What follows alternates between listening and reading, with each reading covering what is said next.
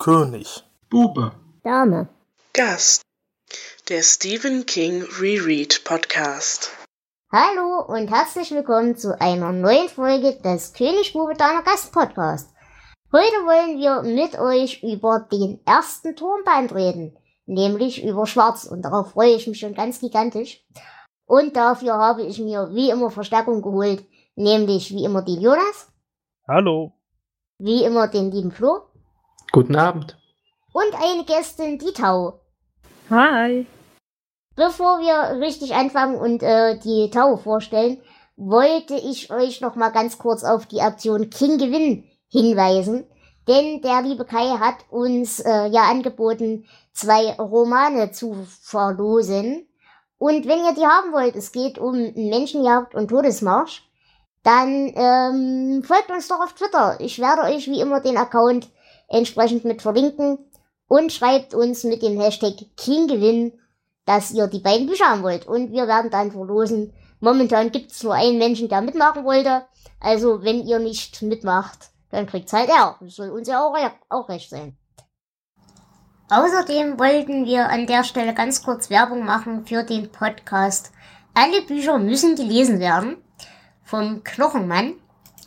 Ähm, der hat nämlich eine Folge zu S vs. The Stand gemacht. Und weil der gute Mensch uns auch öfters mal empfiehlt, wollten wir euch diese Folge mal ans Herz legen. Wie immer werden wir euch das auch verlinken, damit ihr euch das mal angucken könnt. Also wie gesagt, auch das ist eine sehr schöne Folge geworden. Ihr werdet da sicherlich Spaß dran haben. Hört doch einfach mal rein und lasst vielleicht auch ein paar liebe Worte da. Dankeschön. Ähm, bevor wir richtig mit der Geschichte anfangen, wollte ich kurz die Tau vorstellen. Beziehungsweise Tau, stell dich doch selber kurz vor. Was machst du so? Wer bist du so? Hört man dich irgendwo? Kennt man dich irgendwo? Oder bist du nur auf Twitter? Ja, ich bin hauptsächlich auf Twitter. Ähm, ich studiere in Karlsruhe Maschinenbau und arbeite nebenher im Theater, in der Beleuchtung. Genau, und ansonsten bin ich halt politisch noch ziemlich aktiv, aber eher so hochschulpolitisch. Okay, und ähm, wie bist du zu Stephen King gekommen? Hast du mit dem viele Berührungspunkte oder? In meiner Jugend, also so mit 15 bis, ich würde mal sagen, Mitte 20, habe ich sehr, sehr viel King gelesen. Also ich glaube, ich hatte von meinem großen Bruder mal irgendwann ein Buch in der Hand und habe es dann nicht mehr weglegen können. Ist die letzten Jahre ziemlich eingeschlafen. Also früher habe ich definitiv mehr King gelesen. Die letzten drei, vier Jahre glaube ich gar nicht, bis jetzt wieder halt schwarz ausgepackt habe. Okay, ähm, kurze Frage noch. Hast du die deutsche oder die englische Version gelesen? Ich habe die deutsche Version gelesen. Äh, ist auch schon eine ältere Auflage, ich glaube von 82 oder 89, also irgendwann sehr früher. Alles klar, also hast du noch die ältere gelesen. Dann wirst du wahrscheinlich auch von uns die Einzige sein, äh, die die ursprüngliche Fassung gelesen hat. Das ist gut, dann haben wir jemanden zu vergleichen. Ja, ja, es ist auch von der, von der Sprachwahl her, von der Übersetzung sehr, sehr ältlich, die Übersetzung, würde ich mal, würde ich das mal sagen. Das ist die neue aber auch. Ich glaube, das ist überall so. Na gut, ähm, dann würde ich sagen, steigen wir doch gleich richtig in die ganze Geschichte ein. Und Flo, ordne uns das Buch doch mal ein bisschen zeitlich ein. Ja, 1978 traf Stephen King bei einer Veranstaltung auf Kirby McCauley, den Herausgeber des Magazins of Fantasy and Science Fiction. Und dieser fragte ihn beiläufig, ob er nicht eine Geschichte für ihn hätte. Hatte er. Zu dieser Zeit ist ungefähr The Stand erschienen und da erschien im Magazin The Gunslinger. Das war das erste Abenteuer des Revolvermanns Roland Deschain. 1980 folgte dann eine zweite Geschichte und 1981 folgten gleich drei weitere. Und 1982 hat dann der Verleger äh, Donald M. Grant eine limitierte Edition dieser Geschichten als Buch herausgebracht. Es wurden damals 1000 Stücke gedruckt. Das war eine Auflage, die für einen kleinen Verlag also wirklich bombastisch war. Aber 1000 Stück sind natürlich nicht viel und so ist das Buch in Zeiten vor dem Internet relativ unbekannt geblieben. Als 1983 dann Friedhof der Kuscheltiere herauskam, da wunderten sich die King-Fans, weil im Schutzumschlag waren die bisher erschienenen Bücher aufgelistet und da war auch der dunkle Turm dabei. Da hatten sie noch nie von gehört. Es gab also eine Flut von Briefen und man hat sich entschieden, eine zweite Auflage, wieder 1000 Stück, zu drucken. Die waren dann auch schnell ausverkauft und äh, ja, sind zu horrenden Preisen gehandelt worden. Tatsächlich ist ein, äh, ein Taschenbuch, also eine Massenmarktausgabe, erst 1988 erschienen. Da war der zweite Band der Reihe schon ein Jahr draußen. Und ähm, im selben Jahr ist das Buch auch in Deutschland, in Deutschland erschienen. Ähm, die Geschichten vorher sind tatsächlich auch schon in verschiedenen Anthologien veröffentlicht worden. Aber was waren das überhaupt für Geschichten? King hatte bereits 1970 äh, angefangen, sie aufzuschreiben. Nach seinem Uni-Abschluss und inspiriert vom damals ja sehr modernen Herrn der Ringe, da wollte er einen epischen, langen Fantasy-Roman schreiben. Uh. Das hat, oh. ja. Das hat nicht so ganz geklappt.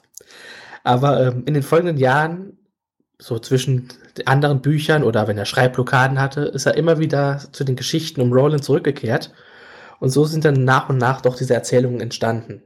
Also das Buch war für King eher eine schwere Geburt, aber es hat zu einer beeindruckenden Saga geführt, mit der wir denn heute jetzt anfangen. Ähm, doch bevor wir darüber palavern, sag an Jonas, worum geht es in Schwarz? Ja, da erstmal vorweg ist, äh, wie du ja gesagt hast, gab es da äh, verschiedene Geschichten, die jetzt hier zusammengefasst sind.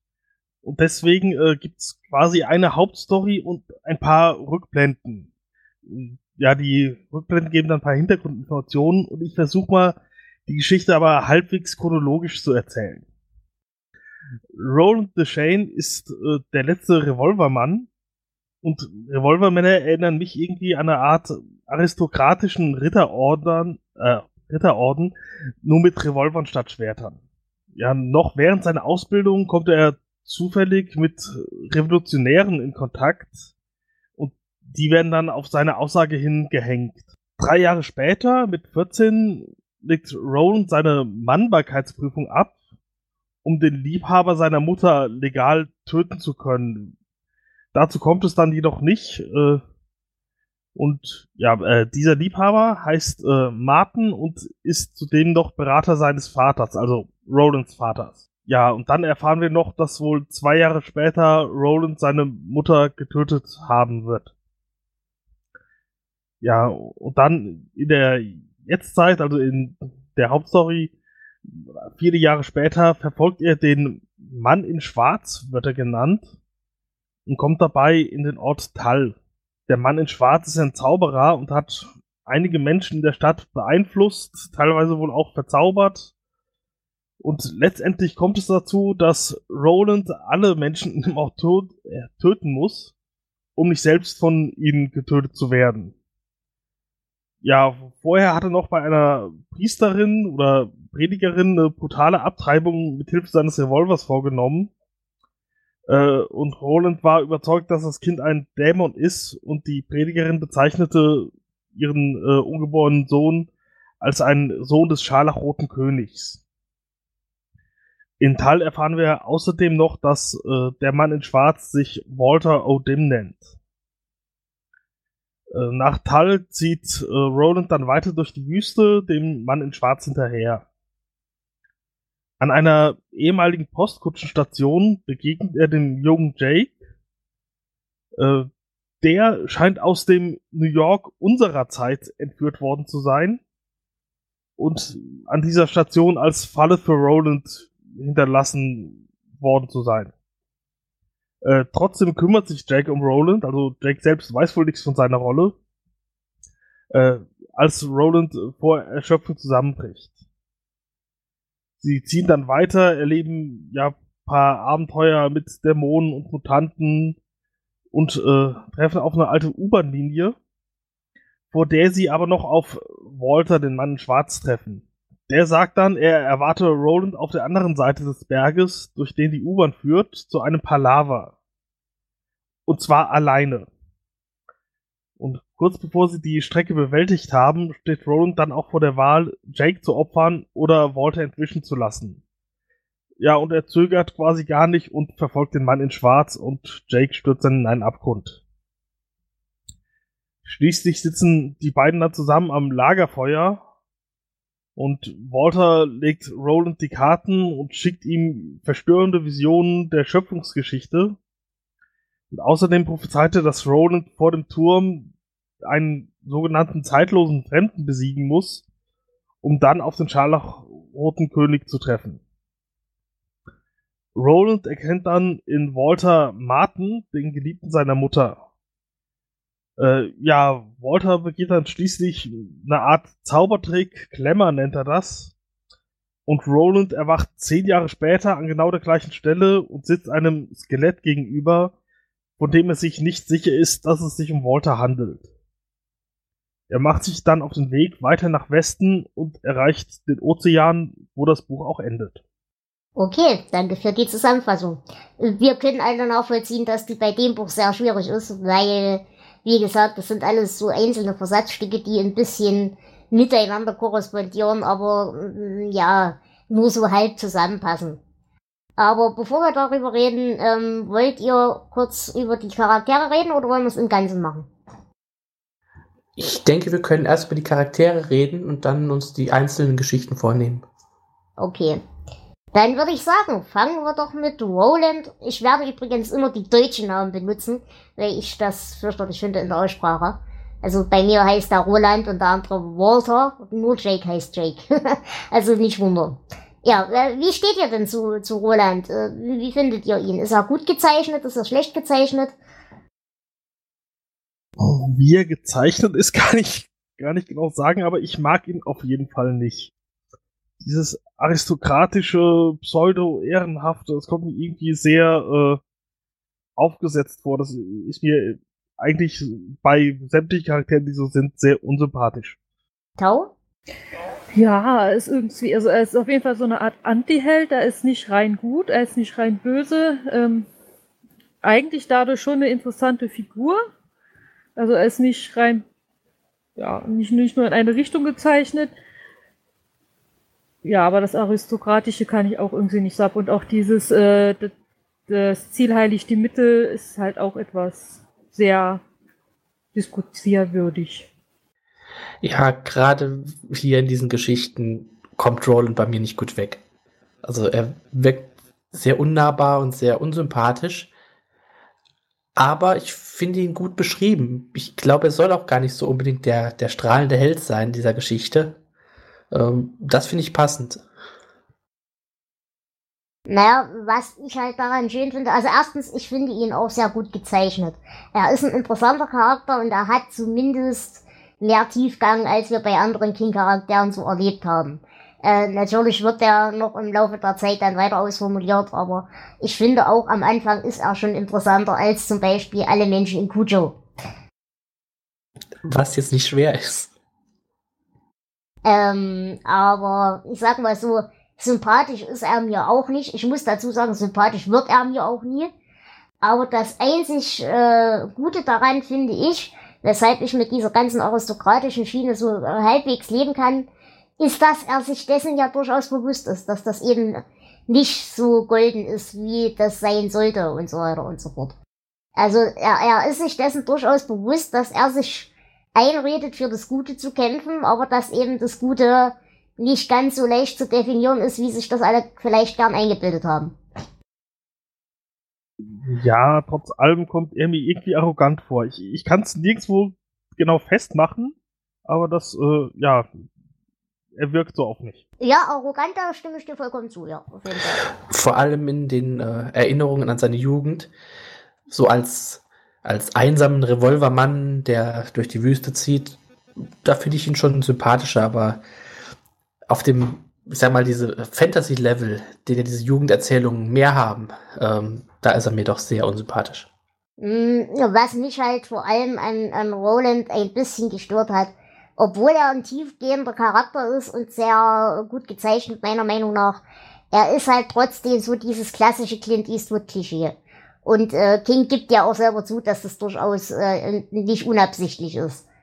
Aber äh, er ist halt schon sehr, ja, er ist trotzdem ein Klischee.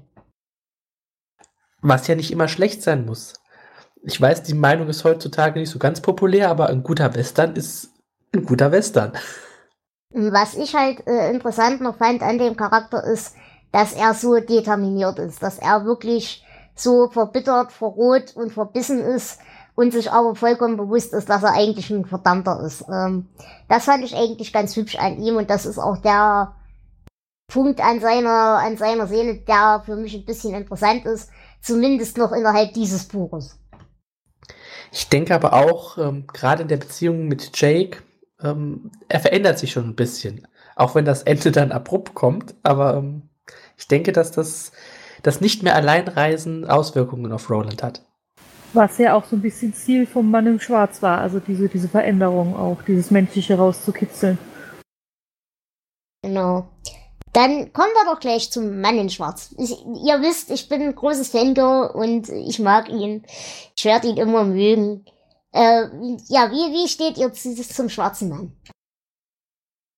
Ich hätte gern mehr von ihm. Ja. Ja, mehr wäre nicht schlecht, weil es er, er kommt doch recht selten, teilweise nur in Rückblenden vor.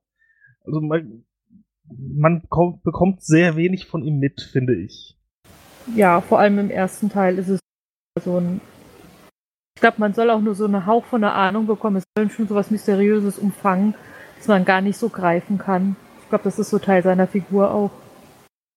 Genau, also es geht halt viel darum, dass er so eine diffuse Feinfigur bleibt, ähm, eben gar nicht so ausformuliert ist, wie, wie er sein kann, wie er sein wird, wie auch immer.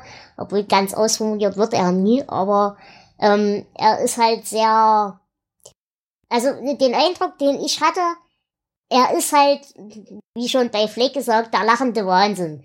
Der Mensch ist mir, also Mensch in Anführungsstrichen, ist mir zutiefst sympathisch. Ich finde ihn, wie gesagt, voll toll, weil der konzentriert so diese ganze Absurdität des Universums in sich. Und das finde ich genial. Und alleine sein Humor, der sich ja dann in Tull auch zeigen wird, als er äh, da spaßend sein Lazarus äh, wiederbelebt und so weiter und da kichernd über den drüber hüpft und so Späße. Ich finde den so toll und ich finde ihn eben in diesen wenigen Szenen, in denen er auf, auf, auftaucht, auch so genial absurd gezeichnet. Stimme ich dir vollkommen zu. Ähm, er, er bleibt ja leider recht blass, weil er so selten auftaucht. Aber wenn er auftaucht, ist es immer eine Freude von ihm zu lesen. Also es ist wirklich einer der, der besten Gegenspieler neben Fleck, die wir bis jetzt hatten. Ja, apropos Fleck, weil Mann in Schwarz kannte ich bisher äh, aus The Stand immer nur als Fleck, aber. Deswegen, äh, das, ja, merkt ja, ihr das, behaltet das im Hinterkopf. Ja, da, da, da, wollte ich nämlich jetzt noch was zu sagen. nee, weil äh, er selbst erzählt ja von einem Randall Flagg, der, wenn ich das richtig in Erinnerung habe, jener Phasen ist, jeder, jeder äh, Revolutionär, der das ganze, äh, die Revolution da damals anfangen wollte und guter Mann genannt wurde. Also, aber die Frage ist jetzt, ist es doch der gleiche oder nicht? Und äh, ja, ich hoffe in folgenden äh, Büchern auf mehr Informationen dazu. Also pass auf, äh, wir können dir diese Frage nicht beantworten. Aus Gründen da, aus Gründen. Aber ich sag mal so, äh, du, du musst Fleck und alle diese, diese Charaktere, die da so zusammenhängen, ein bisschen diffus sehen. Du darfst die nicht so krass abgrenzen. Aber alles weitere sagen wir dir dann, wenn es in den anderen Büchern so weit ist. Ja, ich, ich werde es ja hoffentlich durchs Lesen selbst rausfinden. es ist aber auch so, ähm, dass, um das Ganze noch komplizierter zu machen, Moment, ähm, King behauptet ja, dass äh, Martin, Farson und Walter eine einzige Identität sind in diesem Buch. Um das komplizierter zu machen, widerlegt er das in späteren Büchern auch wieder. Also, ähm, ja. Ja, das ist ja das Schöne. Die Zeit ist im Fluss. Es kann sich ja auch im Nachgang alles verändern. Und es gibt andere Welten als diese. Okay, dann äh, akzeptiere ich das jetzt einfach mal. okay, ähm, was ich euch aber noch fragen wollte, was mir so aufgefallen ist, ich weiß nicht, ob euch das genauso ging. Für mich hat äh, Roland in seiner Welt, obwohl es ja seine Welt ist, äh, durchaus wie ein Fremdkörper gewirkt. Wobei mir der schwarze Mann im Gegenzug so gewirkt hat, als gehört er völlig dahin, als, als, als fließt er zusammen mit der Umwelt, als gehört er da rein, als ist er Teil des Ganzen, wo mir Roland immer als Fremdkörper vorkam. Ging euch das auch so? Nö, ich hab da keinen jetzt direkt als Fremdkörper gesehen. Also die waren halt da und die ganze Zeit am Anfang denkt man ja auch, es ist halt eine Welt. Und weiß doch nichts von anderen. Also ich stimme zu, dass der Mann in Schwarz sehr gut reinpasst. Vielleicht, weil die Welt halt auch ein bisschen abgedreht ist. Aber ähm, Roland als Fremdkörper zu sehen, das, äh, nein, das denke ich nicht. Hm, ich muss das vielleicht nochmal spezifizieren. Ich meine Fremdkörper nicht im Sinne von, der gehört in eine andere Welt, sondern so wie wir auf unserer Ebene des Stroms ähm, Menschen haben, die mit ihrem Schicksal und ihrer Umwelt und ihren Dingen, die sie so haben, im Einklang sind. Und es gibt eben welche, die das nicht sind und die gegen alles ankämpfen, was ihre Welt ausmacht. Und den Kontrast meine ich. Also Roland wirkt für, auf mich immer als äh, kämpft er gegen alles in dieser Welt, gegen sich selber, gegen alles, was in dieser Welt drin ist. Und der schwarze Mann im Gegenzug verschmilzt halt und gibt sich dem hin, diesem Universum, in dem er da existiert, welchem auch immer. Das ist aber eher so mehr, seit sich die Welt weitergedreht hat. Davor ist er ja schon, das ist ja seine Welt, so diese Mischung aus Ritter- und Revolverheldenzeit. Äh, das war genau seins und seit die Welt sich weitergedreht hat und sich quasi alles verändert hat, seitdem ist er so ein bisschen von der Welt abgedriftet. Mhm. Ich denke, das liegt auch daran, dass er wirklich stoisch seiner Aufgabe nachgeht, der Suche nach dem dunklen Turm. Okay. Dann ähm, wollen wir noch kurz über Jake reden. Ähm, ja, wir haben hier wieder eine Kinderfigur. Jake, ja. Meinungen? Es gibt wenig über ihn. Also er bleibt, finde ich, sehr, sehr blass. Also ja, ist halt ein kleines Kind, was Angst hat manchmal und irgendwie merkt, dass äh, Roland ihn letztendlich im Stich lassen wird. Seine Reise mit Roland finde ich auch äh, blass, aber ähm, die Zeit äh, in New York, wenn man so ein bisschen seine Hintergrundgeschichte erfährt, das äh, finde ich jetzt nicht so uninteressant. Ja, und ich denke, man merkt auch, auch wenn er am Ende vom Schwarz stirbt, äh, ist das auf jeden Fall, dieser in den späteren Büchern wahrscheinlich wieder vorkommt. Das merkt man da schon, sonst hätte man die Figuren nicht so ausge, ausgemalt. Also gerade die Vorgeschichte, also da merkt man, dass da noch was kommt. Das ist noch nicht das letzte von, was wir von Jake gehört haben. Mhm. Na, er stirbt ja auch zweimal in dem Buch. Das ist ja auch schon ein Hinweis, dass da mehr kommt. Bist du wohl still? Und er sagt ja auch, es gibt andere Welten, also, also kurz bevor er fällt quasi. Also von daher ist das auch wieder so ein Zeichen, bis da dieses mit dem Tod nicht quasi ganz aus ist. Dela, ich meinte, er wird überfahren und dann stürzt er ab. Ich äh, spoilere nicht. ähm, was mir auch so aufgefallen ist, also er ist für mich immer noch ein relativ unrealistisches Kind. Also er benimmt sich meiner Meinung nach eben auch wieder nicht seines Alters entsprechend. Ähm, aber das haben wir ja bei King immer, da kann keine Kinder schreiben. Aber, und das muss ich ihm zugute halten, er ist diesmal kein unsympathisches Scheißkind. Und äh, was ich ihm sehr hoch anrechne, er ist endlich mal einer, der mitdenkt. Das heißt, er ist in der Lage, relativ schnell die Situation zu erfassen, auch wenn die natürlich vollkommen absurd ist und, und vollkommen komisch. Aber ähm, er ist in der Lage, relativ schnell sich auf diese Situation einzustellen und auch dementsprechend zu reagieren. Aber er sucht halt trotzdem in manchen Momenten, gerade wo diese, dieser Geist in dem, in dem Haus ist, ähm, da reagiert er dann doch wieder wie ein Kind. Und das finde ich zur Abwechslung sogar mal relativ vernünftig skizziert. Auf jeden Fall realistischer als so manch andere Kinder, die wir bis jetzt hatten.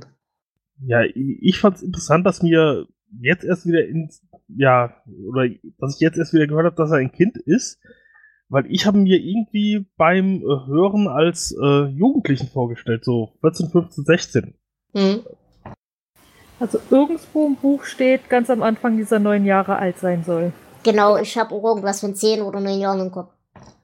Ja, ich hatte elf im Kopf, aber irgendwie so in dem Dreh muss es sein.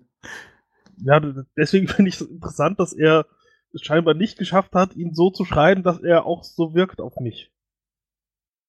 Naja gut, er, er rechtfertigt das ja auch so ein bisschen eben mit seiner Familiengeschichte, dass er ja schon als junges Kind mehr oder weniger komplett alleine äh, gelassen worden ist und alleine mit allem klarkommen musste, dass er nie so viel Kind sein durfte und eben nur mit der, mit der Hauswirtschafterin da aufgewachsen ist und so weiter.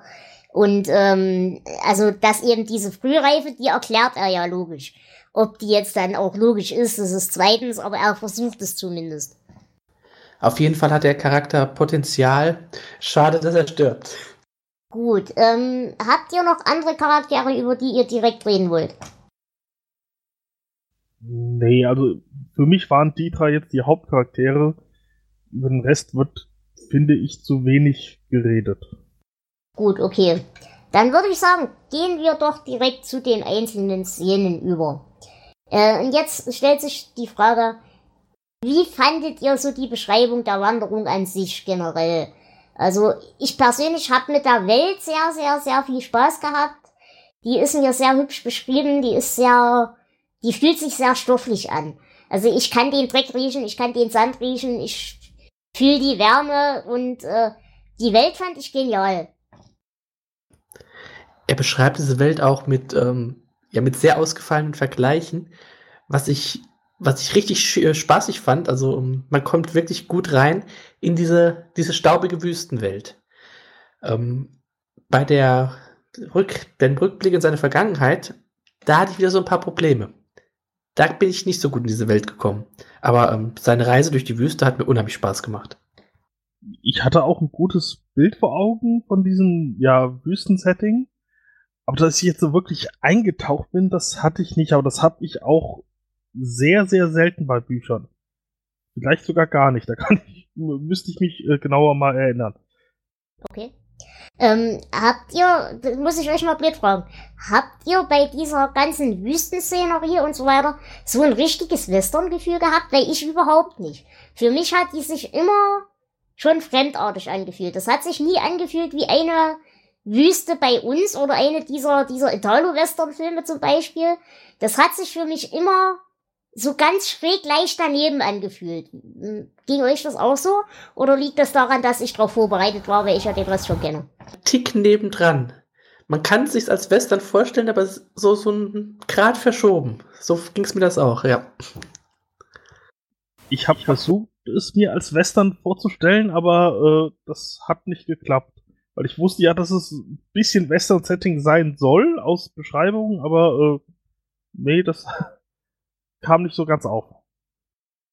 Also für mich war das einzige Western-Setting tatsächlich die Revolver. Alles andere hätte ich jetzt nicht irgendwie in Richtung Western. Also vielleicht Tull noch die Stadt so ein bisschen. Aber ansonsten ist für mich nichts Westernmäßiges in diesem Buch gewesen. Also mir hat das Tumbleweed gefehlt. Das Tumbleweed hatten wir dann aber in Tull. Echt? Verdammt. dann habe ich das überlesen oder überhört. Naja, da wurden ja zumindest die Leichen weggeweht am Schluss. Genau. Nein, aber also ich muss wirklich sagen, die Welt habe ich wirklich, wirklich sehr in mein Herz geschlossen. Ähm, auch übrigens diese Welt und diese Szene explizit in der Wüste mehr als alles andere, was jemals davor und danach kam. Das ist, glaube ich, wirklich meine liebste King-Welt überhaupt von allen. Ähm, und was ich sehr lustig fand, ähm, ich wusste ja, und das, das nur um, um zu demonstrieren, wie arg verbunden ich mich damit immer so ein bisschen gefühlt habe. Ich habe das Buch das erste Mal gelesen, keine Ahnung, war ich, ja, ich muss kurz nach dem Stand gewesen sein, 13 oder so in der Dreh rum. Und dann bin ich ja irgendwann zu Hause ausgezogen und musste dann im Rahmen meiner ähm, ja, Therapierung oder wie auch immer um halt äh, da so diverse Dinge zu verarbeiten, musste ich Kunsttherapie machen. Das fand ich fürchterlich dämlich eigentlich alles. Und dann wurde ich halt unter anderem auch gefragt, und da gab es so lustige Übungen, Seelenlandschaft malen und so ein Blödsinn. Und aus irgendeinem Grunde, und das weiß ich doch wie heute, bin ich während dieser Übung in der Turmwelt gelandet und das war das einzige Positive, was ich jemals aus dieser dämlichen Kunsttherapie mitgenommen habe dass ich dann in dieser Turmwelt mit dieser Wüste und diesen leicht, also äh, für mich hat sich zum Beispiel auch der Himmel immer so leicht blutergusslila angefühlt. Und das meine ich halt mit, die Welt ist immer so ein Zentimeter verschoben zur echten. Und das fand ich sehr fantastisch, deswegen habe ich eine sehr enge Bindung zu dieser, zu dieser äh, Geschichte und zu diesem Szenario. Dann ist das hier einer der seltenen Fälle, wo wir mal total einer Meinung sind. Ähm, bevor wir weiter über die eigentlichen Szenen reden, müssen wir vielleicht doch mal kurz über den Sprachstil und allgemein über den Stil in der Geschichte reden. Denn den fand ich am Anfang fürchterlich entsetzlich. Das gibt King auch selber zu, dass er im Nachgang, als er dann älter war, selber eingesehen hat, dass das sprachlich eine Katastrophe ist. Wahrscheinlich vor allem auch in der, in der Übersetzung, aber auch die englische Version ist nicht so viel besser. Aber mir persönlich ging das so, dass ich innerhalb von wenigen Seiten dann so tief in der Welt eben drin war, dass mich die ganze sprachliche, das ganze sprachliche Elend und der ganze ja völlig veraltete Sprachgebrauch mich überhaupt nicht mehr gestört hat. Äh, hing euch das nach? Also ich habe von vielen gehört, äh, diese Schwarz als sehr, sehr schlechtes Buch empfinden, äh, die also wirklich dadurch auch die Turmserie nie richtig angefangen haben, äh, wo ich schon gesagt habe, lest mal weiter, ähm, das legt sich nach einer Zeit, ähm, das höre ich aber sehr, sehr oft, ist tatsächlich Schwarz sehr, sehr langatmig für viele ist. Und ich glaube, das liegt tatsächlich an, der, an dem Stil, dem Schreibstil. Ging es dir denn selber so, dass dich die Sprache gestört hat oder war es dir egal? Ja, als ich Schwarz das erste Mal gelesen habe, war ich so circa 16, 17 Jahre alt. Da war ich selber jetzt sprachlich noch nicht so ausgefeilt und habe nicht so auf die Sprache geachtet. Ich habe es damals verschlungen. Ähm, ich habe es auch jetzt wieder verschlungen. Ähm, deswegen, ich habe da, verstehe nicht, warum die Leute da tatsächlich Probleme mit dem Teil, mit dem Band haben und es so schwerfällig finden, in die Welt reinzukommen. Aber es ist auch so, dass die meisten, mit denen ich geredet habe, dann ab dem zweiten Buch ähm, sehr begeistert sind vom, von der Turmsaga. Mhm, okay. Und Flo, wie ging's dir? Ich hatte jetzt keine größeren Probleme. Ähm, gut, dazu muss man aber sagen, ich habe es jetzt zum vierten, fünften Mal oder so gelesen. Also ich kann mich nicht erinnern, wie das beim ersten Mal war. Ja, okay. ich, ich fand es auch gar nicht so schlimm. Möglicherweise aber auch, weil ich es halt als Hörbuch gehört habe und der Sprecher da, finde ich, ganz gute, ja, einen ganz guten Dienst geleistet hat. Hat er, wobei er eigentlich ziemlich kritisiert wird äh, für diese Hörbücher. Ähm, etwas, was ich nicht verstehen kann. Ich finde den wirklich nicht schlecht. Okay, dann haben wir das geklärt. Dann würde ich sagen, reden wir weiter über die Szenen, über die einzelnen. Als nächstes wäre dann ähm, die Kampfszene in Tull. Ist das richtig? Wie steht ihr denn dazu? Wie fandet ihr die Stadt beschrieben und hat euch das ganze Szenario gefallen? Ähm, ja.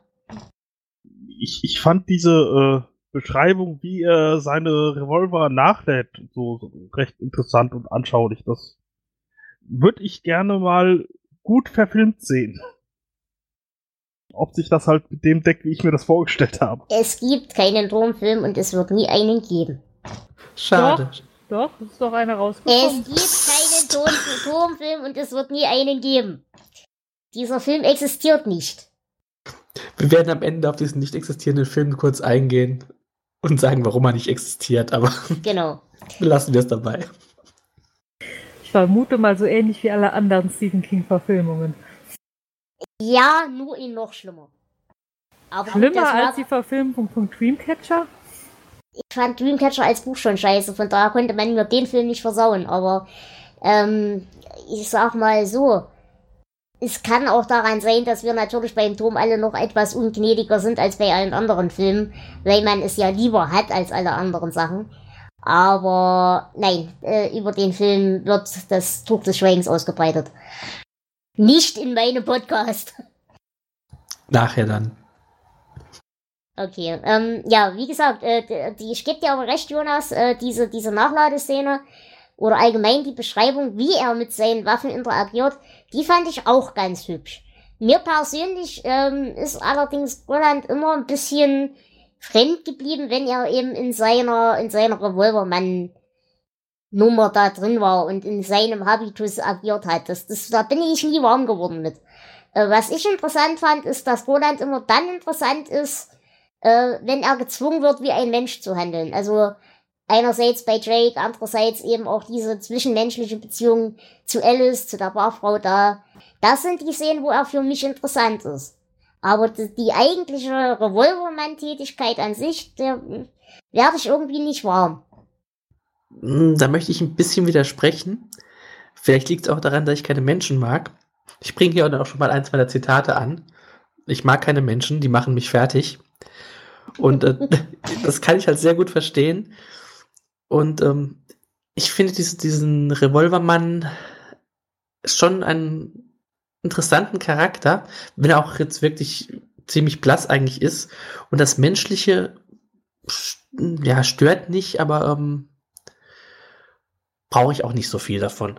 Witzigerweise ist das Zitat im Englischen viel stärker. Im Englischen ist es nämlich They fuck me up. Und in meiner Übersetzung steht sogar nur drin, sie bringen mich durcheinander. Ach du je. Ja, das ist halt, ähm, da merkt man wieder, dass die Übersetzungen auch etwas ähm, hinten dran sind.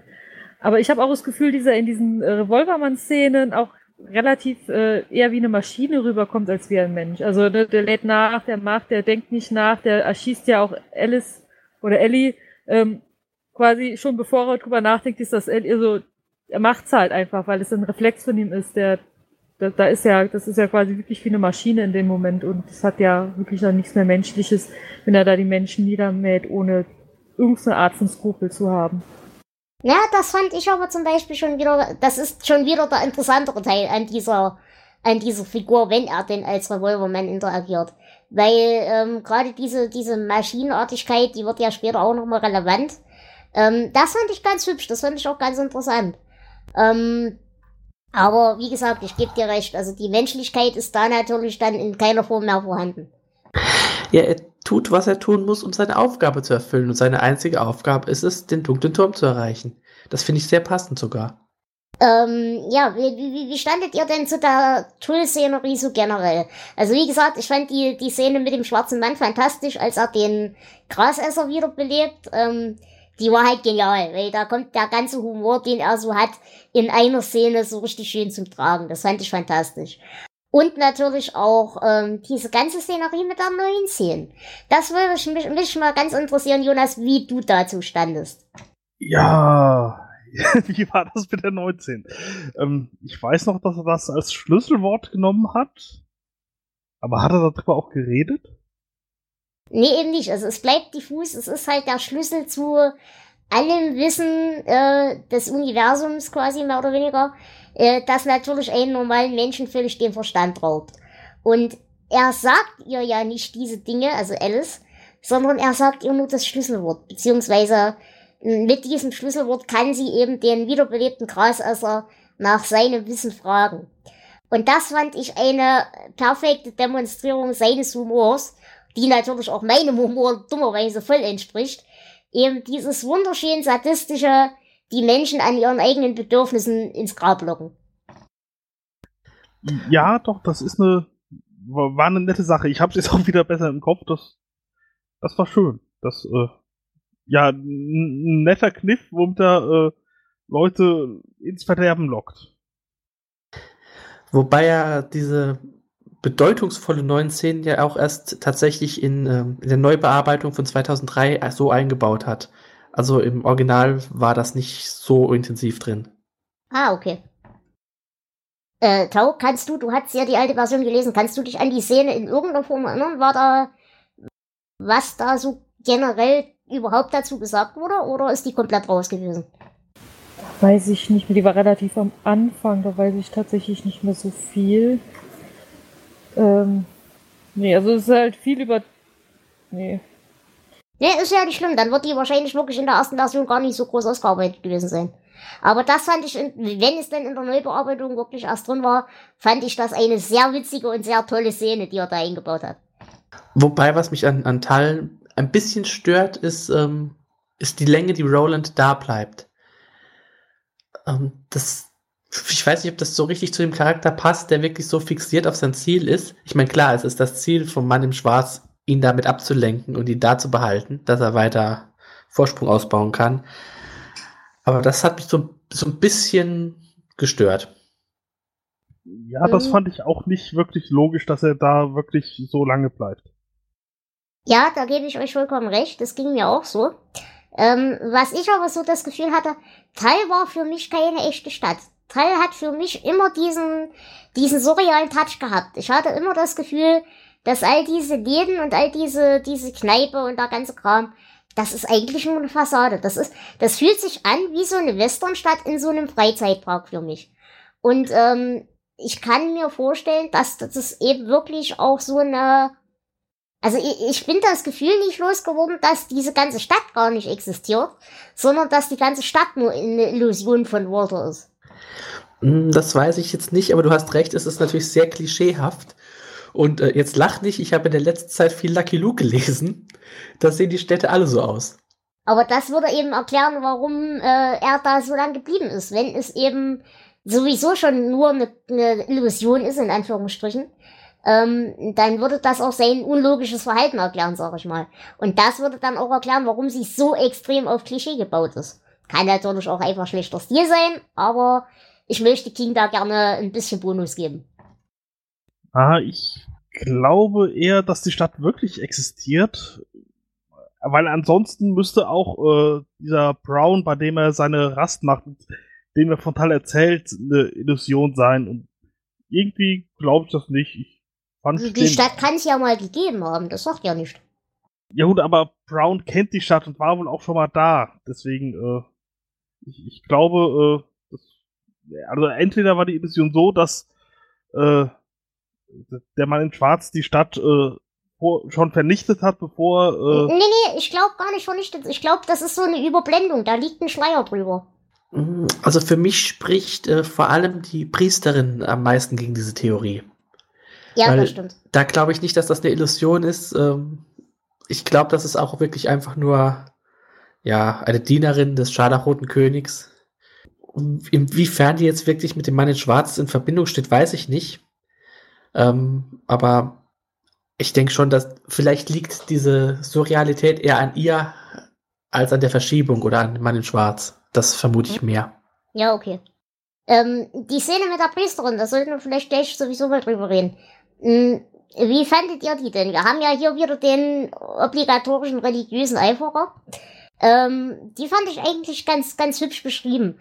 Und vor allem fand ich halt sehr interessant, klar, es ist innerhalb dieser Welt vollkommen logisch, dass sie eben äh, in, in ihrer äußeren Beschreibung als Verlockung und in ihrer Leibesfülle und so weiter in dieser äh, unfruchtbaren, ärmlichen Stadt so ein Kontrapunkt ist. Das fand ich stilistisch wieder ziemlich toll.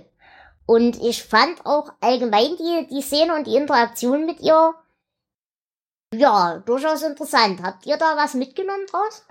Ja, mir, mir ist es schon aufgefallen, dass es quasi äh, ja das Schönheitsideal sehr umgekehrt ist wie zu uns, dass halt diese ja, ich glaube, sie wird wirklich als fette Frau beschrieben, äh, quasi, dass alle mit ihr schlafen wollen und äh, alle anderen Frauen wollen gerne Sex haben, wenn ich das richtig verstanden habe, äh, aber sie bekommt ihn, wenn sie ihn will. Das äh, fand ich einen interessanten Konterpunkt, aber ansonsten fand ich die Szene jetzt ja okay, aber nicht herausragend.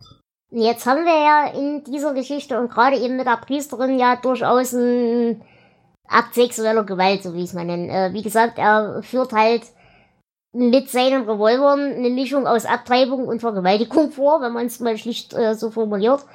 Ähm, die Szene fand ich schwierig, aber auf jeden Fall, ja, also das ist halt in dieser, in dieser Welt, sag ich mal, äh, in, in der es da, die da so beschrieben wird, Leben, auch wenn es dämonisches oder vermutet dämonisches Leben ist oder wie auch immer, äh, zu vernichten, fand ich ein starkes Statement. Ähm, ich will da jetzt gar nicht unbedingt so eine Diskussion draus machen, aber Tau, wie, wie standest du zu der Szene an sich? Hat die dich sehr gestört, berührt, irgendwie in irgendeiner Form angesprochen? Also ist im Vergleich zu anderen Szenen relativ wenig beschrieben. Und ich muss auch sagen, als ich das Buch das erste Mal gelesen habe, habe ich auch die Stelle drei, vier Mal lesen müssen, um zu verstehen, wieso das Kind plötzlich tot ist in ihrem Bauch, weil ich das gar nicht ähm, bei dem ersten Lesen so richtig äh, kapiert habe. Gut lag vielleicht auch am Alter.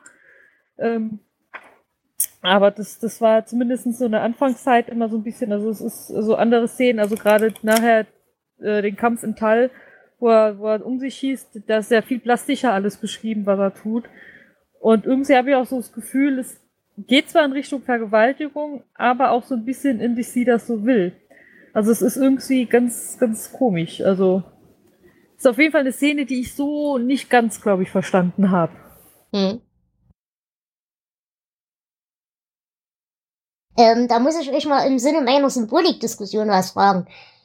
Äh, wie habt ihr das verstanden? Aus was sind die Revolver? Sind die aus Silber?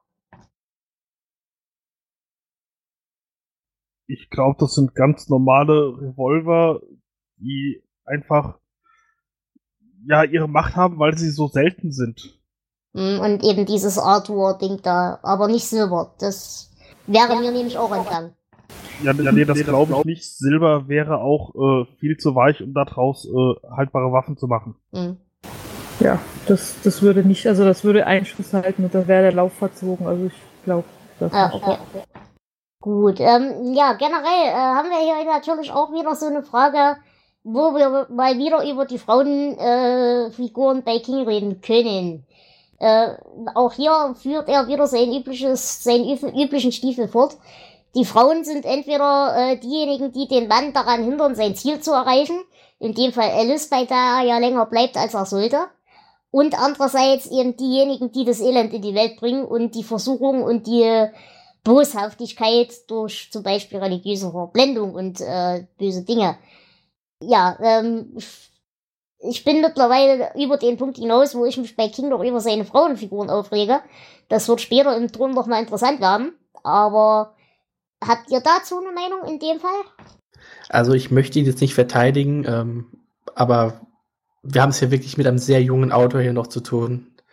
Er hat ja Teile der Geschichte schon noch vor Carrie geschrieben.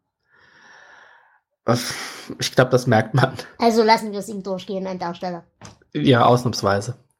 Äh, okay, äh, als nächstes wäre dann die ganze Sache, nachdem wir eben ganz Tull niedergeschossen haben und weiter durch die Wüste stolpern.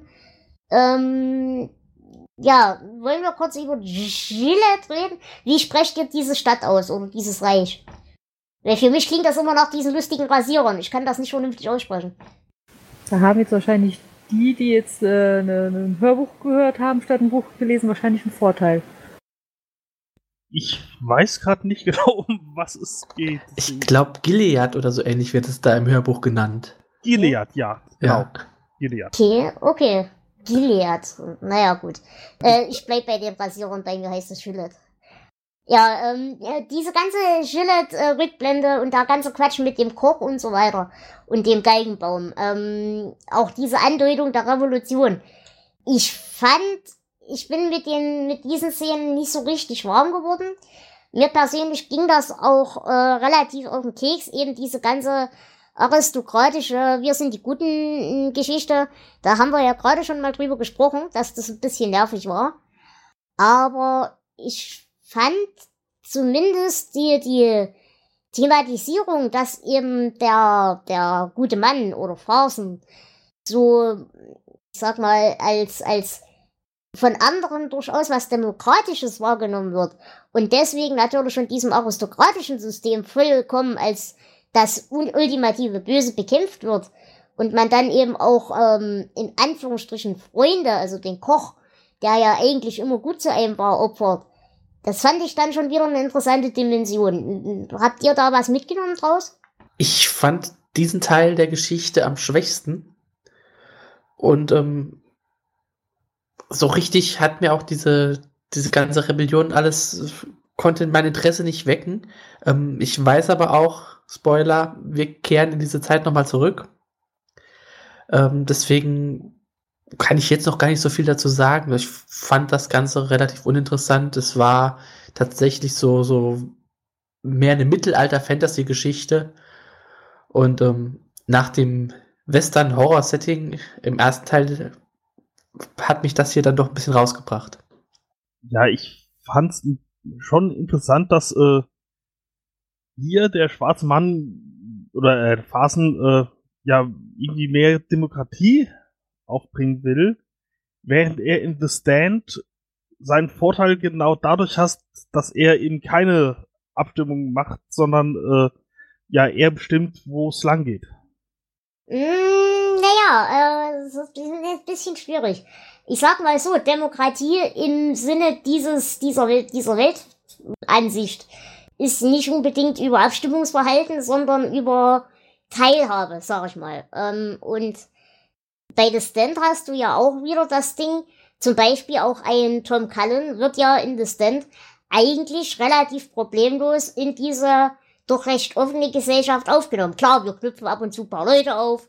Klar, äh, wer die Fresse falsch aufmacht, kommt halt weg. Aber so generell ist es ja eine relativ offene Gesellschaft, in der jeder seinen Platz findet, wenn er ihn denn will.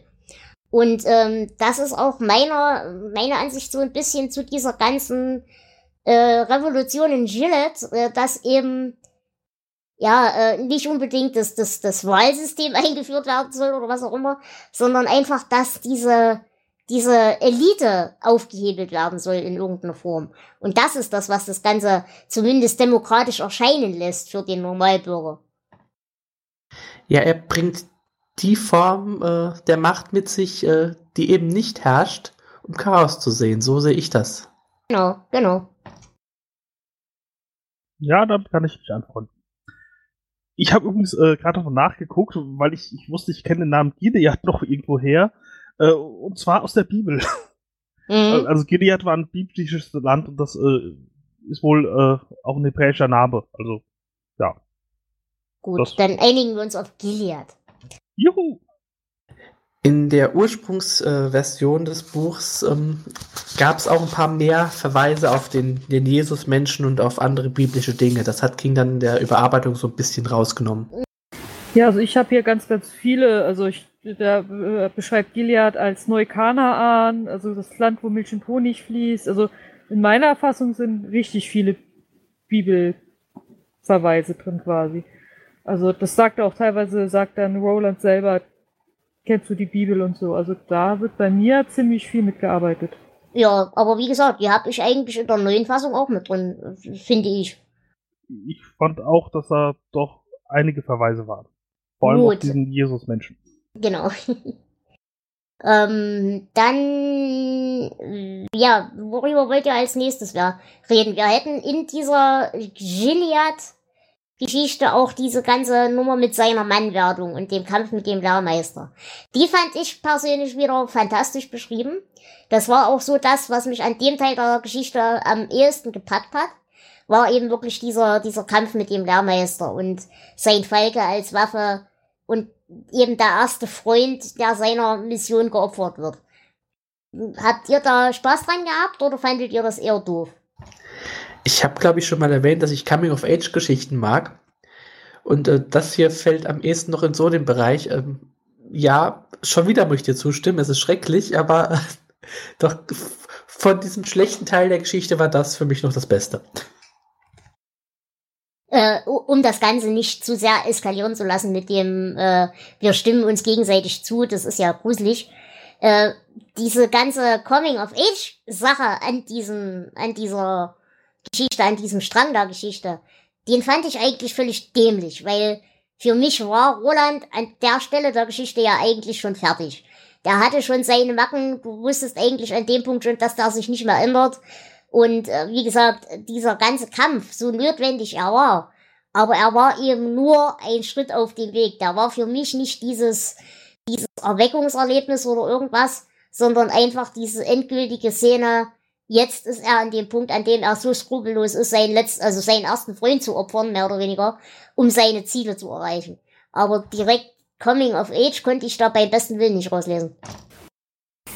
Ja, also sagt Roland ja auch selber, also als Jake ihn nach seinem Erwachsenwerden fragt, sagt er, es gab so gewisse Punkte, also er wurde einfach erwachsen. Es gab nicht so eine Phase, sondern er war auf einen Schlag erwachsen. Es gab so zwei Punkte. Äh, das eine ist, wo er dann mit äh, Susan anfängt. Und das andere war dann, glaube ich, ich weiß es schon gar nicht mehr so genau. Es waren auf jeden Fall zwei Punkte, die er da äh, Jake sagt. Und quasi er wurde erwachsen und er war nicht, hatte gar nicht diese, diese Erwachsenseinsphase. Das heißt, in dem Punkt war er dann wahrscheinlich schon selbst ausgereift. Naja, Susan war ja schon nach der, nach der Mannwerdungsprüfung da. Ja, das mit dem Erwachsenwerden, ähm, es geht hier mehr um das Ritual, das es ja in vielen Gesellschaften so gibt, äh, weniger um den tatsächlichen Prozess. Also wieder kann ich dir nicht so ganz widersprechen. Tut mir leid. Äh, hattet ihr denn an irgendeiner Stelle der Szene Zweifel, dass er es schafft? Nee. Nein. Nein. Nee, gar nicht, weil man weiß ja, er wurde Revolvermann und es war ja der einzige Weg, ansonsten hätte ihm ja Verbannung gedroht. Gut, okay, dann haben wir die ganze Geschichte äh, von seiner Vergangenheit erstmal relativ abgehakt. Ähm, als nächstes wäre dann eben dieses Zusammentreffen mit Jake im, ja, in der Zwischenstation.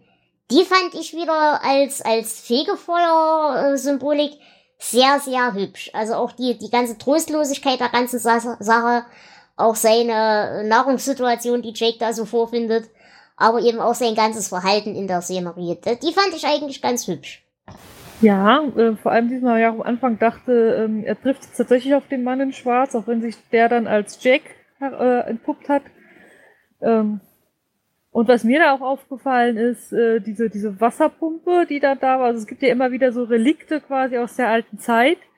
Ähm, die er dann auch selber immer einbringt, wo er äh, sagt, aber auch selber beschreibt, dass die Leute ja diese alten Relikte, diese alten Maschinen noch so äh, anhimmeln.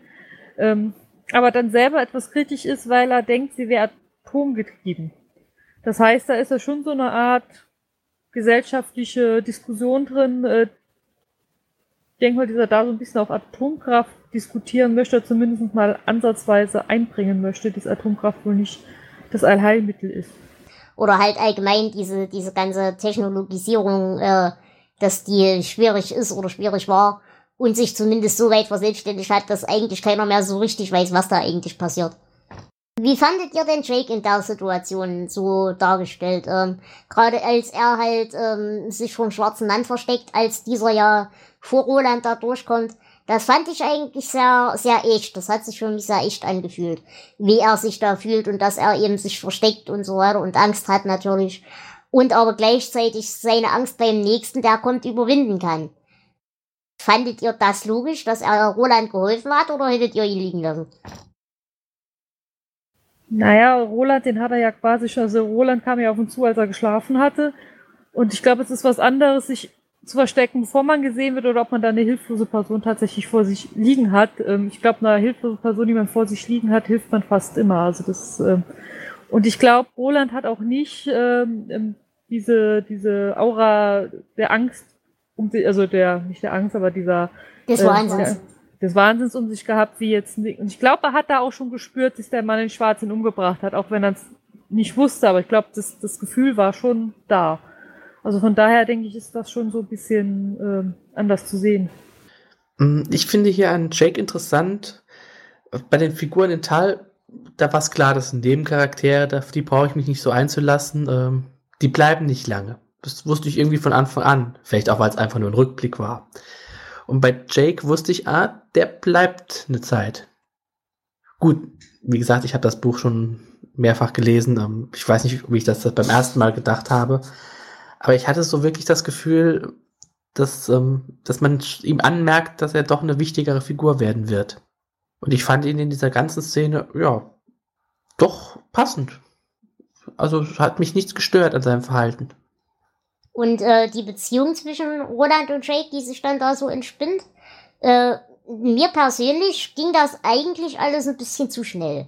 Also das ist so ein in Anführungsstrichen harter Knochen wie Roland sich doch recht schnell von diesem Geist der Gemeinschaft da doch erstmal einspinnen lässt und äh, auch so liebevoll mit ihm ja interagieren kann, indem er ihn eben da so knuddelt, nachdem der, der äh, Geist im Keller sich da zu erkennen gibt und solche Sachen.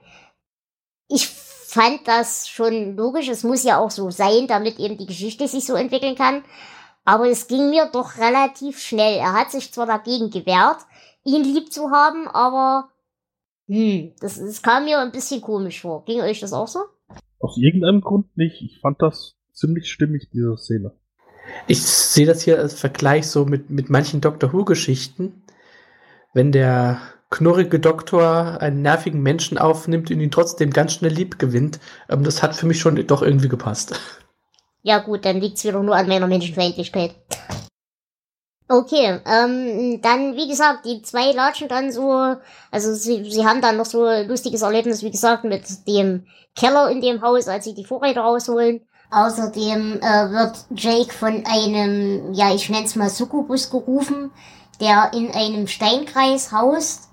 Und ähm, Roland weiß halt, dass diese Geister in der Lage sind, Prophezeiungen auszusprechen. Deshalb ähm, begibt er sich halt in den Steinkreis, um mit diesem Steinkreisgeist äh, sexuell zu interagieren, um eben eine Prophezeiung zu erhalten.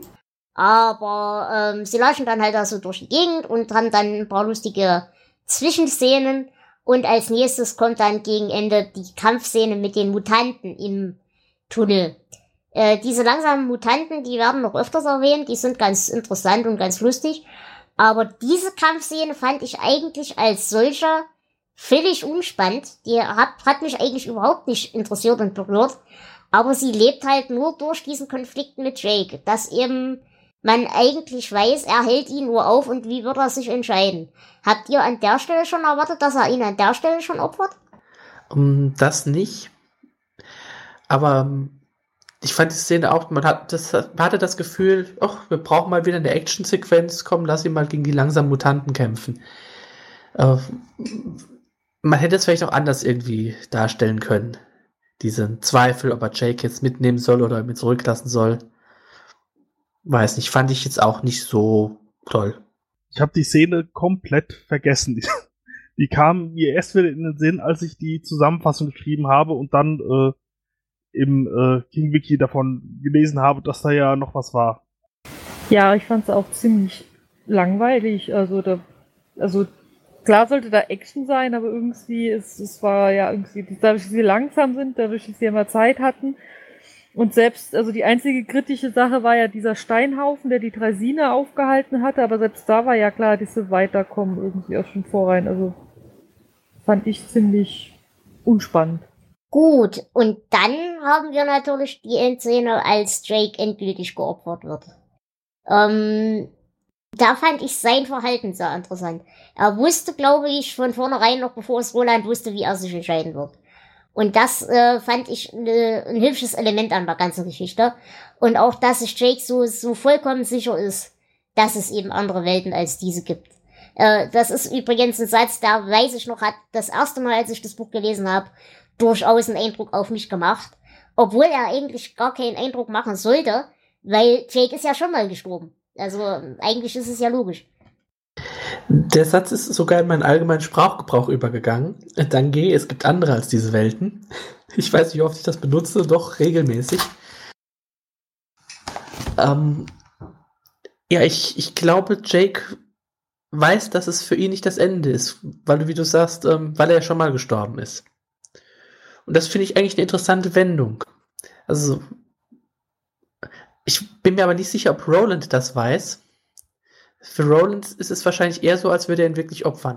Ja, für den ist er ja auch eher aus einer anderen Zeit gekommen, also aus einer ja, eher anderen Zeit gekommen ähm, oder anderen Welt gekommen, als dieser da wirklich gestorben ist. Und ich glaube, das erzählt zu bekommen, ich bin da gestorben und dann auch dieses Unwirkliche, diese unwirkliche Welt, von der Jake da erzählt ähm, in der Hypnose.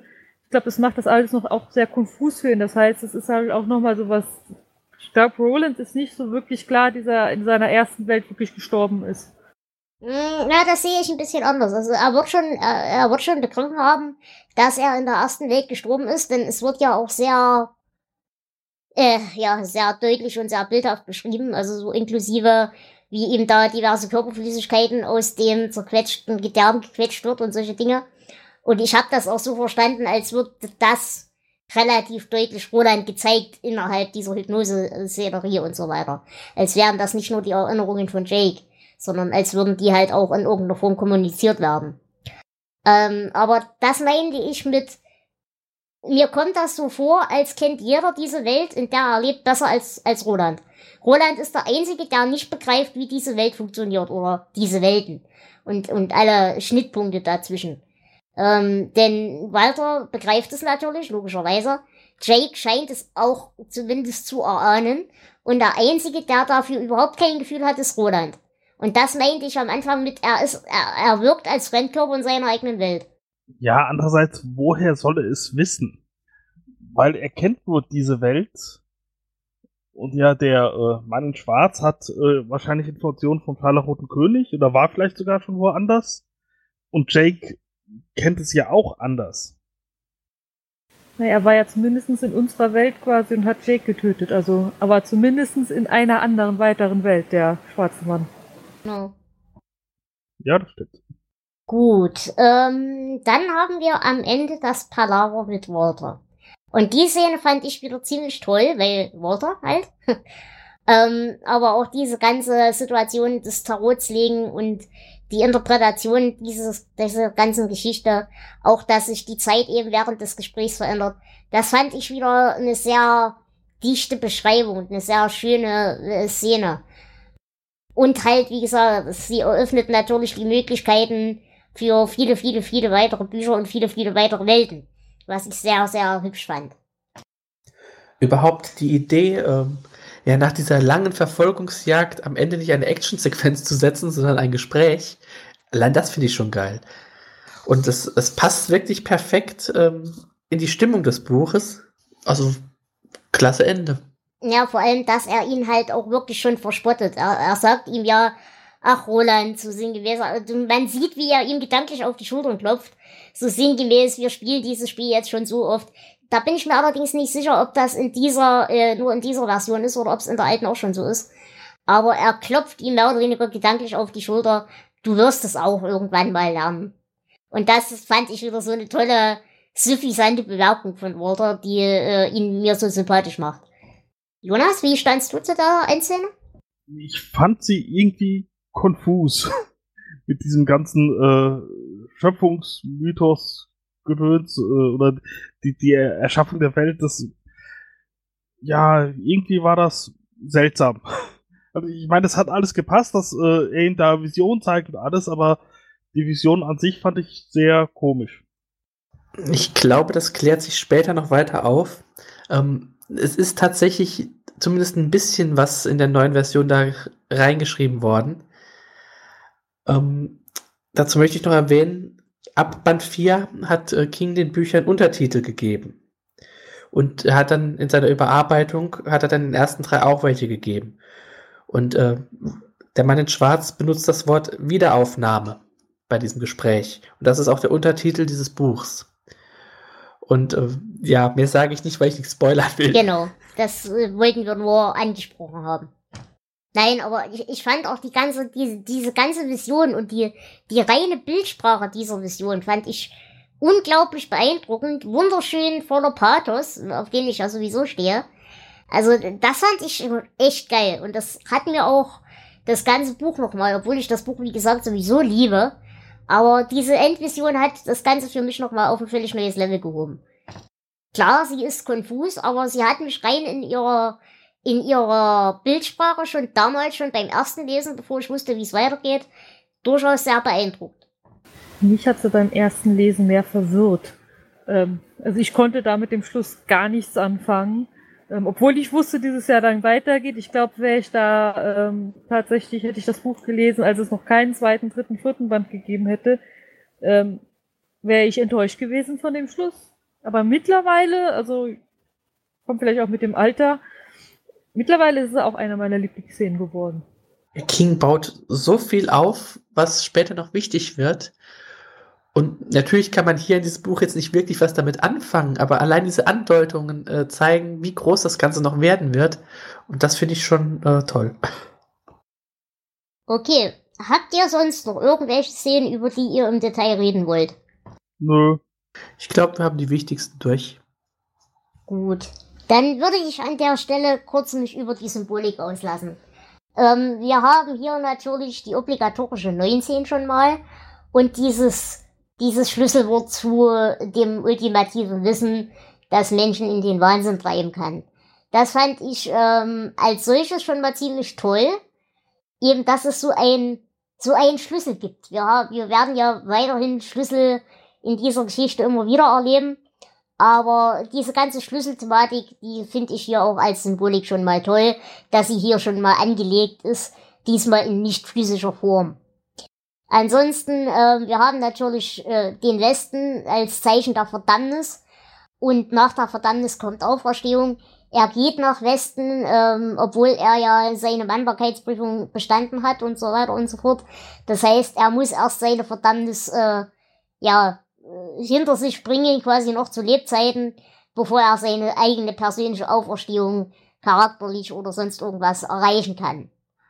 Dann äh, der Tunnel am Ende, durch den eben Jake und er müssen, Hier haben wir natürlich wieder die obligatorische vom Dunkel ins Licht Symbolik, dass eben das, was verborgen bleiben sollte, ans Licht kommt durch die Offenbarung, die dann äh, Walter uns mitteilt. Äh, Im also in der überarbeiteten Version, in der neuen Version, die wir lesen, haben wir am Anfang äh, des Buches, während er noch bei dem, bei dem Einsiedler in der Wüste darum stolpert, wird darauf hingewiesen, dass da ein Mischwesen rumläuft mit einem Vogelkopf. Und da haben wir natürlich auch wieder diese ganze ägyptische Mythologie mit Horus und Menschen mit äh, Hybridkörpern und so weiter. Auch da wieder diese ganze Andeutung von Auferstehung, Verdammnis, Erneuerung und so weiter. Selbstverständlich, wir haben gerade schon angesprochen, sehr viel Bibelthematik haben wir hier auch drin. Wir haben einerseits natürlich das klassische Lazarus-Motiv mit dem Grasesser, aber auch eben die Isaak-Thematik, dass eben der Sohn geopfert werden muss, um ja dem Ziel nahe zu kommen oder den Glauben zu prüfen und so weiter und so fort. Das wird auch recht deutlich auch als Isaac-Thematik äh, ja, angesprochen, zumindest in der neuen Version. Ähm, und wie gesagt, wir haben halt sehr viele Andeutungen an den Jesus-Menschen, aber auch wieder hier die Religionskritik mit eben der Priesterin, die die Leute aufhetzt und dafür äh, Zerstörung und böse Dinge sorgt. Außerdem, und das werden wir auch hier wieder im Buch und in den weiteren Büchern sehr oft haben, wir haben hier eine Suchtthematik drin nämlich mit dem Teufelsgras. Aber eben auch nicht nur mit dem Teufelsgras, das ja eine schlimme Droge ist, sondern auch mit der Suche nach dem Turm, was ja im Endeffekt genauso eine Sucht ist, die im Endeffekt beide in die Verdammnis führen und in die soziale und ja, ja, soziale Isolation im Endeffekt. Denn der eine wie der andere opfert dafür seiner Sucht alles, was er hat oder haben kann. Und natürlich haben wir auch hier wieder die ganze äh, Arthur-Tafelrunde-Geschichte. Das haben wir ja schon angesprochen. Die ganze, wie heißt die Stadt und das Reich? Gilead. Gilead. Die ganze Gilead-Thematik ähm, ist halt sehr von der ganzen Arthur-Mythologie äh, inspiriert. Ähm, ja, im Endeffekt kann man sich die Revolver einfach vorstellen wie das Schwert im Prinzip. Und natürlich haben wir auch hier wieder die Tarotkarten denn, äh, ja, wer sich mit Tarot ein bisschen beschäftigt, da haben wir halt wirklich so ein paar Karten da gehängte und äh, so weiter und so fort. Also da, da sind Änderungen drin, aber er bezieht sich schon in Teilen auf das normale Tarot. Habt ihr Ergänzungen? Ähm, nur noch, dass eine weitere Mythologie auch so ganz am Rande erwähnt wird. Ich glaube aber auch nur in der überarbeiteten Fassung. Da werden äh, die großen Alten erwähnt, die man ja durch Lovecraft kennt.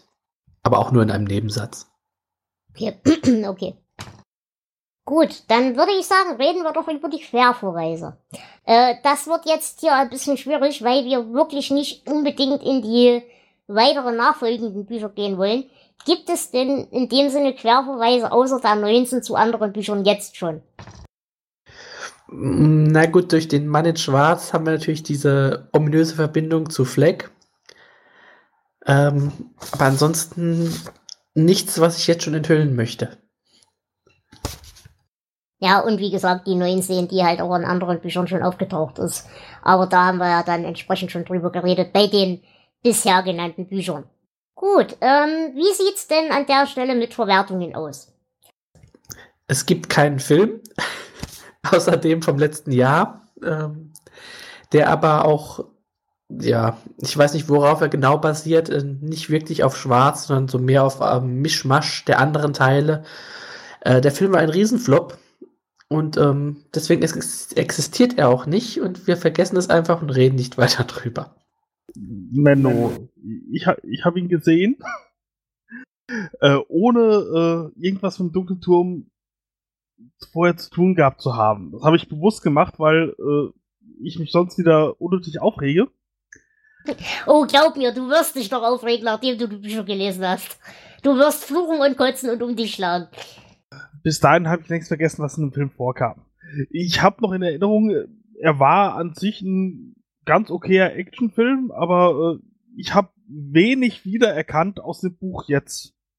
Also es, ja, war okay, nicht überragend, aber wenn man. Das wird ja auch mit den anderen Büchern so gehen, dass du wenig wiedererkennst ja, wenn man also unvoreingenommen, ohne Vorkenntnisse daran geht, äh, kann man sich den angucken. Anders wahrscheinlich nicht. Ich habe ja witzigerweise erst vom Film erfahren, als ich mich hier auf den Podcast vorbereitet habe. Der ist komplett an mir vorbeigegangen. Was ich mal sehr interessant finde. Das einzige Interessante, was ich fand, ist im Film äh, den Revolvermann ja eine schwarze Hautfarbe gegeben haben. Und ich habe jetzt beim Lesen äh, nochmal nachgeguckt. Rolands Hautfarbe wird auch tatsächlich im ganzen Buch nicht einmal erwähnt. Die von Jack wird erwähnt, dieser Weißes, und die vom Hoax, von dem Koch wird ja auch erwähnt, dieser quasi alles Mögliche drin hat, aber ansonsten wird Hautfarbe gar nicht thematisiert. Deswegen fand ich spannend, dass im Film äh, Roland dann ein Schwarzer war. Äh, genau das ist aber ein, unter anderem ein riesiges Problem, das ich mit dem Film habe. Nicht, weil ich was dagegen habe, dass wir schwarze Hauptpersonen casten. Im Gegenteil, das sollte man viel öfter machen. Aber ich habe damit ein Problem insofern, dass eben äh, diese ganze Arthur-Geschichte und der ganze Blödsinn, der damit zusammenhängt. Und das eben auch innerhalb aller Turmbücher, nicht nur in Schwarz, sondern auch in allen Turmbüchern, äh, der Rassismus doch eine sehr relevante Rolle hat. Und ähm, diese Ebene nimmst du dem kompletten, der kompletten Reihe weg, wenn du eben Roland, und ich rede wirklich von Roland, so besetzt, wie er besetzt ist.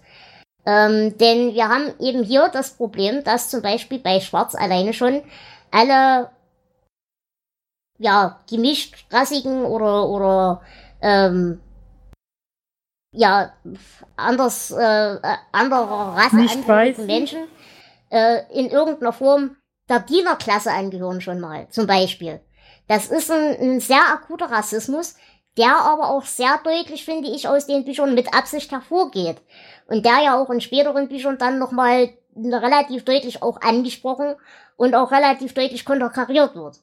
Und gerade das eben Roland nicht in, seinen, äh, in seiner Rasse definiert ist oder in seiner Hautfarbe, äh, ist genau das. Der kann per Definition dieses Buches gar nicht anders als weiß sein, weil er das Weiße, so blöd wie es ist, aber das Weiße äh, symbolisiert in diesem Buch eben mit der ganzen rassistischen Konnotation, die drinsteckt. Und deswegen kannst du den nicht so casten im, Buch, äh, im Film. Das hätte mir jetzt im Film tatsächlich weniger ausgemacht. Äh, ich halte Idris Elba für einen großartigen Schauspieler, auch Matthew McConaughey, der den Mann in Schwarz gespielt hat. Wenn sie die Charaktere übernommen hätten und nicht dieses, ich weiß nicht, was die da zusammengemischt haben. Ach, wir reden einfach besser nicht mehr drüber. Ja, nein, nur das nochmal, äh, wollte ich nochmal klarstellen. Ich habe überhaupt kein Problem damit, dass wir hier äh, einen, einen, schwarzen Schauspieler äh, casten für diese Rolle. Ich entschuldige auch mich, falls ich hier irgendwie die falsche Formulierung treffe. Ich bin da nicht sonderlich geübt drin. Ich gebe mir aber Mühe. Äh, sollte es da Kritikpunkte geben, teilt sie mir bitte mit, um Gottes Willen. Aber ähm, ich finde das halt insofern schwierig, weil es diesen ganzen Rassismus, der in den späteren Büchern auch deutlich thematisiert wird, äh, schon vollkommen außen vor lässt. Das heißt, du wirst den in dem Film nie mehr so thematisieren können, wie es eigentlich nötig wäre. Das ist aber ein interessanter Punkt, weil dieser Rassismus ist mir bis jetzt noch nicht aufgefallen, aber es ist auch jetzt wirklich lange her, dass ich die Bücher gelesen habe. Aber ich glaube, das wird mich, wenn ich jetzt die Reihe wieder von vorne anfange, werde ich auf jeden Fall mal drauf achten. Ja, wie gesagt, das wird halt vor allem dann spannend ab, äh, ab drei, wenn dann die anderen Teilnehmer noch mit dabei sind. Aber wie gesagt, darüber wollen wir jetzt nicht reden, das wird dann zu weit und geht zu sehr in die Spoiler. Aber da musste man in den späteren Büchern drauf achten. Das ist wirklich ein relativ deutlicher Punkt auch in der ganzen Geschichte. Vielleicht sollte man noch erwähnen, dass ähm, der Film schon sehr lange in Planung war und da waren epische Planungen eine Reihe von Kinofilmen und dazwischen Fernsehserien und alles Mögliche und das, was rausgekommen ist, wissen wir ja. Ähm, ich denke mal, in den nächsten Jahrzehnten brauchen wir auch nicht auf eine Neuverfilmung zu warten. Nicht, dass wir es getan hätten, selbst wenn der Film gut gewesen wäre. Stimmt. Gut, ähm, es gibt aber noch weitere äh, Fassungen des Ganzen. Es gibt ein Hörbuch, ne? Es gibt mehrere Hörbücher. Ich meine, Englisch ist klar. Ähm, es gibt das, das Jonas gehört hat, von 2006. Das ist in Deutschland bei Audible erschienen. Es gibt aber auch eine gekürzte Hörbuchversion von 1989 tatsächlich auf fünf Musikkassetten. Äh, gesprochen damals von Klaus Gut. Und ich weiß, ich habe auch Teile davon gehört. Ähm, das Originalhörbuch hat Stephen King selbst eingelesen und es sind Sätze äh, zu Beginn jedes Kapitels, die von King eingelesen wurden, die aus diesem englischen Hörbuch in das Deutsche übernommen wurden. ist eigentlich ein ganz nettes Stilmittel. Ähm, Comics gibt es auch, aber tatsächlich nicht wirklich zu schwarz. Ähm, es gibt da verschiedene Reihen und die Reihe, die The Ganzlinger heißt, bezieht sich mehr auf die Jugendabenteuer, die in Glas erzählt werden. Deswegen werde ich erst dann darauf eingehen. Gut. Ähm, ansonsten sollten man vielleicht noch mal kurz über diese ganze Geschichte reden ähm, mit der mit der äh, ja Versionsverwirrung. Kannst du da noch mal kurz was dazu sagen, wie viele Versionen es gab? Mm, ja, es gibt eigentlich drei Versionen. Also das erste sind diese einzelnen Kurzgeschichten, ähm, The Gunslinger, The Waystation, The Oracle and the Mountain, The Slow Mutants und The Gunslinger and the Dark Man. Und das sind die, die dann halt in dieses erste Buch The Gunslinger zusammengefasst wurden. Das war dann äh, 1982. Und als Stephen King dann sich an Band 4 bis 7 begeben hat, die sind dann so ab 2003 erschienen, hat er auch noch mal schwarz stark überarbeitet, damit es ja mehr wie aus einem Guss wirkt. Und ähm, er hat dort einige Punkte neu eingefügt. Er hat ein paar wenige Sachen gestrichen und äh, ein paar Kleinigkeiten hat er auch geändert. Ähm, wir haben ja schon ein paar Sachen angesprochen, wie die 19 oder die Bibelquerverweise, die wirklich im Original noch vermehrt aufgetaucht sind, also noch mehr als wir ohnehin schon haben. Im Großen und Ganzen sind es wirklich nur kleine Änderungen, die man nicht so weiter beachten muss. Gut, ähm, dann würde ich euch bitten, habt ihr denn Zitate zu diesem Buch? Ich habe keine. Naja, der erste Satz wird ja sehr oft gerne als Zitat genommen. Der Mann in Schwarz fuhr durch die Wüste und der Revolvermann folgte ihm. Ist auch einer der besten ersten Sätze, die ich kenne, muss ich ja zugeben. Ja, auf jeden Fall. Ja, das ist tatsächlich auch, was man so äh, oft dann tatsächlich liest, ist das wirklich ein sehr, sehr gelungener Anfang war. Gut, ähm, ich hätte noch, weil wir vor uns diese ganze Geschichte mit dem Guten schon hatten, es gab Mord, es gab Vergewaltigung, es gab unaussprechliche Praktiken. Und sie alle dienten den Guten, dem Gottverdammt Guten, dem verdammten Mythos, dem Gral, dem Turm. Ich hätte auch noch eins, das ähm, Roland so ein bisschen beschreibt. Die Revolver, seines Vaters Revolver, die hatte er noch. Und natürlich waren die viel wichtiger als Hörner oder sogar Freunde. Und ansonsten hätte ich noch eine sehr schöne Bibelreferenz, die auch wieder den Humor von Walter sehr schön darstellt. Machen wir doch ein bisschen Licht, sagte die Stimme des Mannes in Schwarz lässig. Und es war Licht. Und wir haben ja schon darüber gesprochen, dass ähm, er sehr bildlich schreibt und diese Welt auch sehr bildlich beschreibt. Und da habe ich noch das Zitat, der Wind heulte wie eine Hexe mit Magenkrebs. Und als letztes, soll Wahrheit zwischen uns sein wie zwischen zwei Männern, nicht wie zwischen Freunden, sondern wie zwischen Ebenbürtigen. Das ist ein Angebot, das du nur selten erhalten wirst, Roland. Nur Ebenbürtige sagen die Wahrheit. Nicht anders denke ich darüber. Freunde und Liebende lügen ohne Unterlass, weil sie in einem Netz von Rücksichten, rück, rücksichtig, Rücksichten gefangen sind. Wie langweilig. Gut, dann haben wir auch das durch. Dann bleibt mir nur noch übrig, euch um eure Bewertungen zu bitten. Und da bitte ich zuerst die Tau um ihre Meinung. Ja, ist für mich ein bisschen schwer zu bewerten, weil ich es tatsächlich als schwächstes Buch der Reihe bisher empfunden habe. Ich bin noch nicht ganz durch die Reihe. Ich breche immer nach Glas meistens ab, dann schaffe also ich es tatsächlich nicht weiter wie Glas meistens. Ähm, aber ähm, es hat seine Höhen und Tiefen und ich würde ihm tatsächlich 14 oder 15 Punkte geben. Okay, Flo?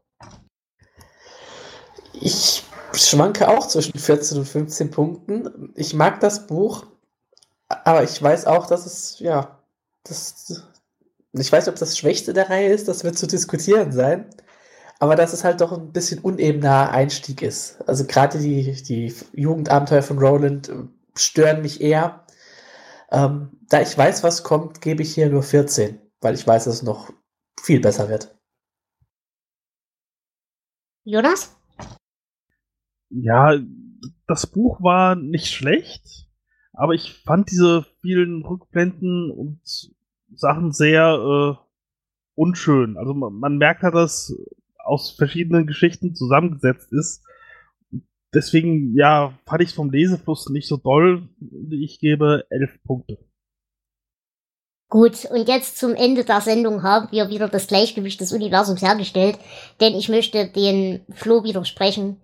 Für mich ist es das beste Buch der Reihe, weil ich fürchterlich verliebt in den ganzen Pathos bin, der nur in diesem Buch so extrem rauskommt und weil ich eben so extrem in diese Welt verliebt bin, in diese ganze Wüstenszenerie und so weiter. Und ähm, diese ganze Vergangenheitsgeschichte, die interessiert mich nicht genug, um mich auch sinnvoll zu stören. Deswegen äh, bin ich unglaublich in dieses Buch verliebt und in den ganzen Sprachstil, in den ganzen Pathos, in die ganze Symbolik. Und deswegen gebe ich an der Stelle 19 von 19 Punkten. Und ich werde diese Bewertung logischerweise auch nie überhöhen mit irgendwas. Du siehst mich kopfschüttelnd. Das war zu erwarten. Das, darauf habe ich es auch angelegt. okay, ähm, habt ihr noch irgendwelche Ergänzungen, die ihr noch loswerden wollt bis dahin? Ich wollte Jonas noch was fragen, was er denkt, was der schwarze Tor, äh, der dunkle Turm ist. Da bin ich wahrscheinlich jetzt durch den Film doch gespoilert, falls das denn stimmt, dass der dunkle Turm ja das Zentrum des Universums ist oder Multiversums, was das irgendwie zusammenhält. Ja, das ist das, was ich mir jetzt aus dem Film zusammengereimt habe. Ob das stimmt, keine Ahnung. Von welchem Film sprichst du? Von genau dem. In Und, meiner äh, Welt gibt's den nicht. Was ich dich noch fragen wollte, Jonas, äh, du bist ja jetzt der Einzige, der die anderen Bücher so noch nicht gelesen hat. Wenn du jetzt nicht diesen Podcast hättest und äh, von uns mit Peitschen dazu gezwungen werden würdest, die Bücher zu lesen, würdest du freiwillig weiterlesen wollen oder wärst dir eher, hm, egal? Ob freiwillig, weiß ich nicht, oder ob das ein innerer Zwang ist, aber ich lese rein gerne zu Ende. Also es gibt wenige, wo ich das nicht getan habe. Also du liest es jetzt nicht nur für den Podcast, wenn du weiterliest. Nein, das nicht. Ja, das ist ja schon mal beruhigend. Gut, äh, dann würde ich diese Folge auch an der Stelle gerne beenden wollen. Wie gesagt, wir weisen nochmal auf die Aktion King Gewinn hin. Äh, wir würden uns freuen, wenn ihr mitmacht. Mitmachen könnt ihr auch bei unserem Podcast. Hier braucht ihr nichts weiter. Ihr müsst einfach nur Bücher lesen. Welche Bücher ihr noch mit uns versenden könnt, findet ihr auf unserer Leseliste. Da könnt ihr draufschauen, die verlinke ich euch wie immer. Ansonsten braucht ihr nicht viel, nur ein Mikrofon zum Reinquatschen. Und wenn ihr Bock habt, schreibt uns einfach per DM oder per Menschen an. Und wir würden euch dann alles weitere erklären und euch gegebenenfalls die Bücher oder die Technik zur Verfügung stellen. Wir würden uns freuen, wenn ihr mitmacht, denn diese Sendung lebt von unseren Gästen. Und es ist immer schön, wenn wir andere Meinungen zu diesen Büchern mit dazu kriegen. Ansonsten mit dem Turm geht es erst in fernerer Zukunft weiter. Wir haben dazwischen jetzt noch einige andere Geschichten und Romane, wieder Kurzgeschichten und so weiter und so fort.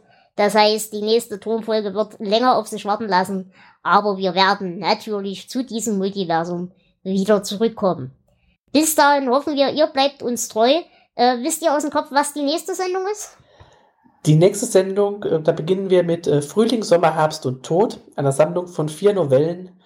Und wir beginnen mit einer sehr bekannten Geschichte, Die Verurteilten. Wunderbar. Dann hoffen wir, ihr hört auch das nächste Mal wieder mit rein. Wir danken euch fürs Zuhören und wir danken unserer lieben Gästin fürs Mitmachen. Danke, Tau.